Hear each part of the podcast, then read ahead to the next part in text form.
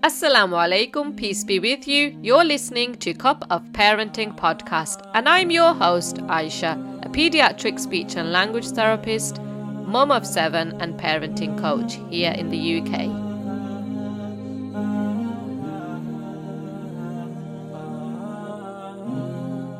This week, I caught up with two of my sisters, Madiha and Mariam, and our mum also dropped in, and we were talking about the birth order theory and also our experiences growing up. Have you heard of the birth order theory?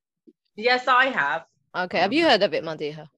Um, somewhat, but go, Go ahead. on then. Let's Go on hear it. then. Um, Mariam, do you want to tell us what you know about it? What I've heard of it is that um, depending on which order you're born in, it can really affect uh, your upbringing and what kind of personality you develop and what characteristics um, and confidence levels and things that you have. Yeah, that's exactly right. So I'm just going to tell you a little bit more detail. So it was Alfred Adler who developed the birth order theory in the 20th century. So the theory claims that the order in which a child is born shapes their development and personality. So he claimed that family, community, and social aspects play a major role in shaping a child's personality. So it's not just about your birth order, but lots of psychologists agree with him and they said that whatever order you sort of fall into your family has a major impact on your development so you can imagine this in terms mm-hmm. of your own self or you can think about it in terms of your children. You might mm-hmm. recognize some of this what i'm about to say. So say for example you've got the um, oldest child in any family the firstborn. Mm-hmm. You've got your parents all to yourself for a long time and they obviously you're the first child so they'll give you all their attention. They might be really careful about all sorts of child rearing aspects you know first food. So i remember this with my my eldest as well and you want to be all organic and natural um, when you think about clothes and nappies and everything you just sort of might give a bit more time and importance uh, to them in, including when it comes to things like education.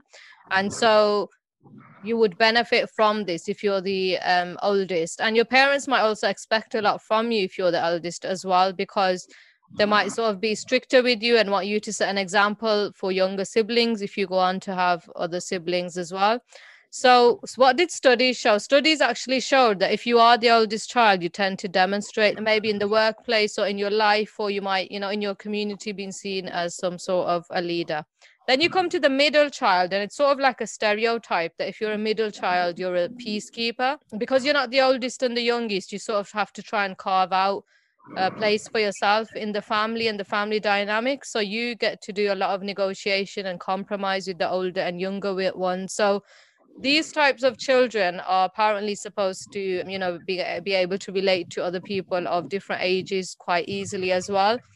So you might or you might be rebellious. You might go the other way because you know you're not either the oldest or the youngest. Then you come to the youngest child who's the baby of the family.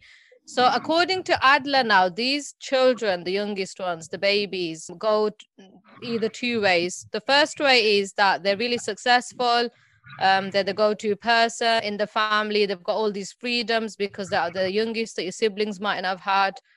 Your parents might be more relaxed with you or you go the other way and you might become quite avoidant because you might not have the confidence to do things yourself. Maybe everything's always been done for you. So that could go either way. But then you've also got the fact that if you're an only child you've only been surrounded by adults since you were born. So not to say that you obviously never met children in your life because you would have at some point but it could be that you've started mimicking adult behaviors and becoming like mini adults yourself. You might have parents who are overprotective of you. You might not be used to doing the things you might have been had to do if you had siblings like negotiation sharing all of that. Not to obviously say that these are hard and set rules but this is generally what researchers sort of found. And then there's a whole part about intelligence as well but i think studies have shown that that's not really true for you know lots of children in terms of being the eldest and having the highest intelligence but the the roles that and the sort of order that you're born in that all does have an impact on you so i'm going to come back to our two guests i'll start off with I'll start off with you, Madiha. So we're going reverse order. Do can Yeah. you relate to anything what I've just said about being the baby? I think it was really interesting the earlier initial point you made about how with your first child, you're obviously a, a lot more like um, pragmatic in terms of getting, you know, organic food, making sure they've got all the best of everything. And then you kind of mentioned that with the latter children, maybe you're not so much. But do you think that mi- that might just be due to experience and that you know, well, actually, this isn't really necessary, whereas, oh, actually, this would be helpful? And do you think that's probably why? No, I think it's a bit of both, to be honest with you. I do definitely remember going all out extra with clothes and with food and things like that. And by the time I got to my last one, I really didn't care about those things. So yeah, in a in a way, obviously you learn from experience and you're quite young, but also I think because that's your first child, you want to give them the absolute best of everything. Oh, I always remember one of my mom's friends saying to me that you'll take lots of pictures of your eldest you'll put down her first you know her first step her first tooth coming out all of that. And she said by the time you get to the third one you wouldn't even care about things like that. So to be honest i think it's a bit of both. I'm going to bring you in mariam because you're the middle child. Did yeah. you relate to any of that personally yeah, um, just on the point what you've just said about what you would do for a first child compared to what you do for subsequent child. That's quite a funny one because for me, I tended to sort of use the experience that I'd seen my siblings have through nieces and nephews. So, for example, mm-hmm. like you said, um, doing certain things, going all out with your first one that you wouldn't do with your second one because you knew it wasn't necessary or essential to give them a happy, healthy upbringing. So for me, I didn't stress that much about either of my two. I sort of, I think in terms of their upbringing so far, they're still very young children. They're being pretty similar and they're close in age. So I think they will have quite an equal upbringing. And I think a lot of that came from having, alhamdulillah, so many nieces and nephews that I could see what worked, what didn't, um, what was important and what wasn't so important. So I didn't have to sort of test it out on my own kids because I already saw it so many times. That's really interesting perspective. Now, going back to both of your own experiences. So, Mariam, you're the middle child of a large family, and Madiha, you're one of the youngest. Do you feel, Mariam, that you had to carve out your own place in the family? And Madiha, do you feel like did you were you aware that you were the baby of the family I feel like when you are in that situation, I think you probably aren't as self aware. Obviously, I had my siblings saying, Oh, you are the baby of the family. But I think it's more like when you become a parent and retrospectively, you can see maybe there was kind of differences. I would argue, however, that some of those differences might just be the change in kind of societal norms and demographics. Obviously, because there's like almost a decade, there's more than a decade actually mm-hmm. between the oldest and youngest. And so maybe it was just kind of a shift in those kind of perspectives that allowed that kind of difference to kind of seep through in terms of the parenting rather than what you kind of earlier described as maybe it was just a bit of a you know sounded like injustice between the oldest and youngest Whereas I would kind of disagree with that, if that makes sense.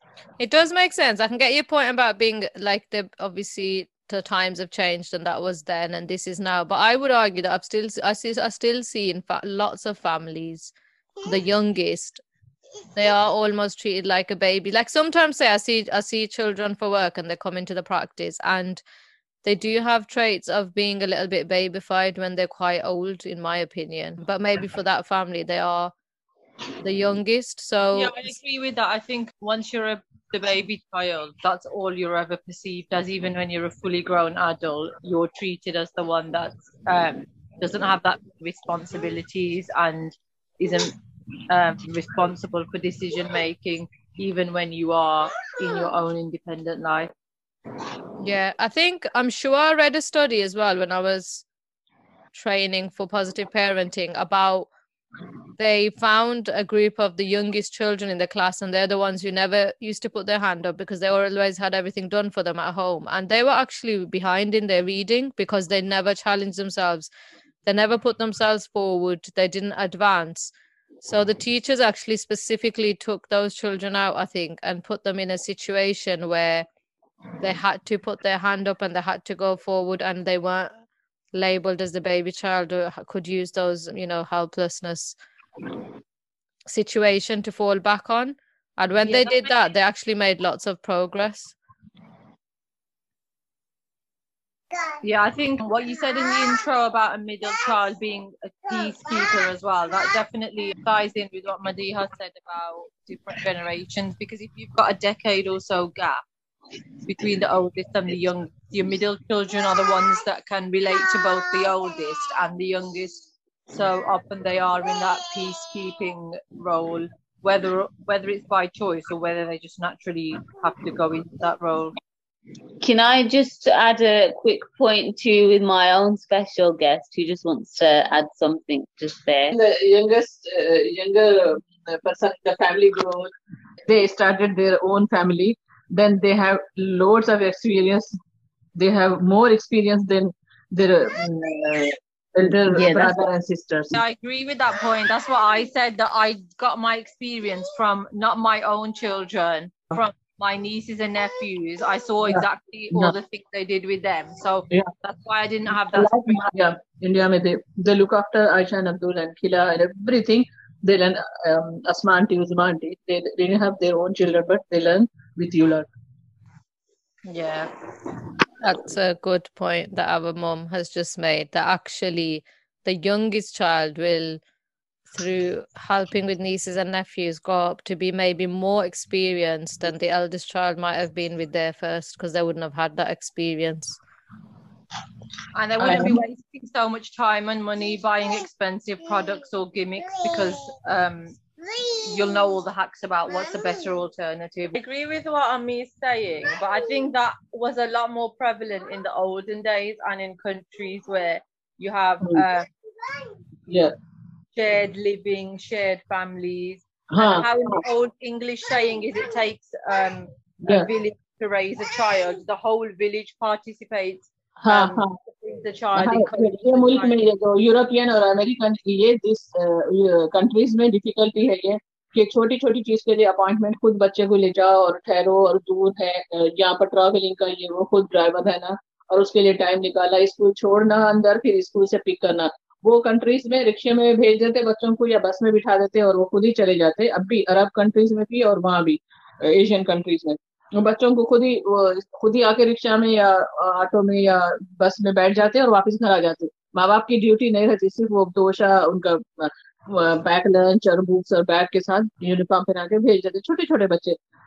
यहाँ का बिल्कुल different है तो यहाँ थोड़ा hard है but still nature is nature. यहाँ के रूल बना दिए ना इंसान के लिए हार्ड मैन मेड रूल्स है, जो नेचर रूल के अगेंस्ट में है।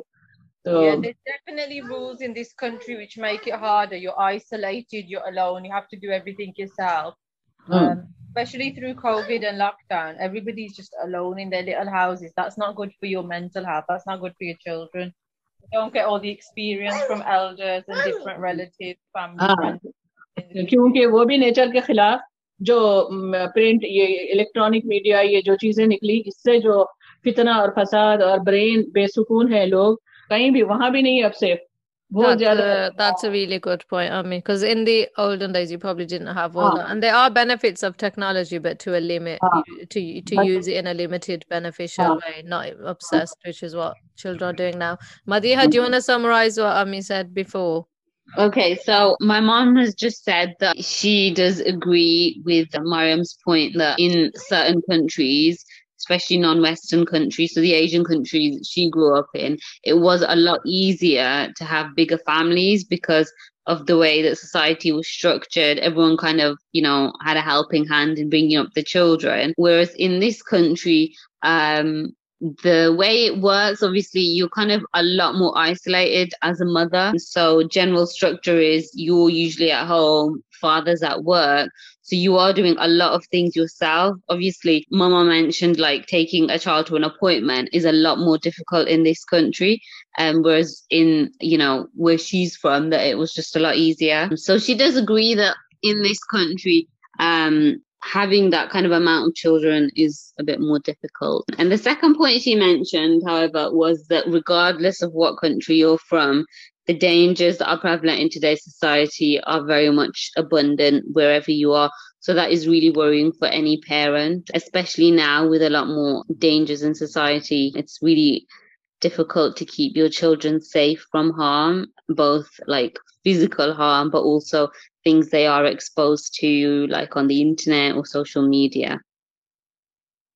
And I think that's just a perpetuating cycle as well, because we know of the dangers and there are worse dangers, then you're much more hesitant to let your children out or to do anything or give them freedom. So then they don't, they sort of stay babies, they stay dependent on you and they don't learn um, skills on how to be streetwise or be aware of things or um, how to make good decisions because they're a lot more coddled and made decisions for them. I do remember that my oldest brother and sister would go to clubs, they'd go to mosque school, and they'd go to all sorts of extracurricular activities. Yeah. And have things like a car or a mobile phone when they were when they were sort of young adults. And then the youngest ones, they had a lot more information, advice about careers, universities. They could do fun things that we might not have been allowed to do when we were that age or to go on trips or camping and parents were more comfortable to let them go. So i think as a middle child you learn to be very self-sufficient and just the older ones um, are busy doing their thing and the younger ones are busy having things done for them. So you just sort of have to plan yourself and just just do things quietly yourself i think. Mm.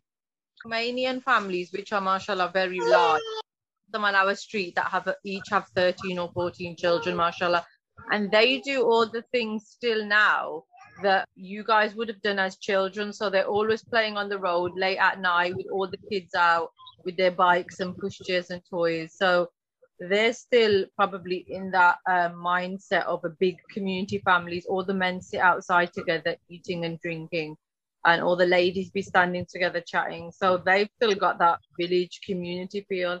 Whereas I think because we're now second, third generation Asians in the UK, we don't have that anymore have sort of adopted more of this way of life. Yeah, that's true and really interesting. Okay, Jazakallahu khairan to both of you for dropping in and um, of course, to our mom as well, who dropped in. She's gone again now. And I hope our listeners enjoy this week's podcast. We'll see you on the next one. Assalamu alaikum.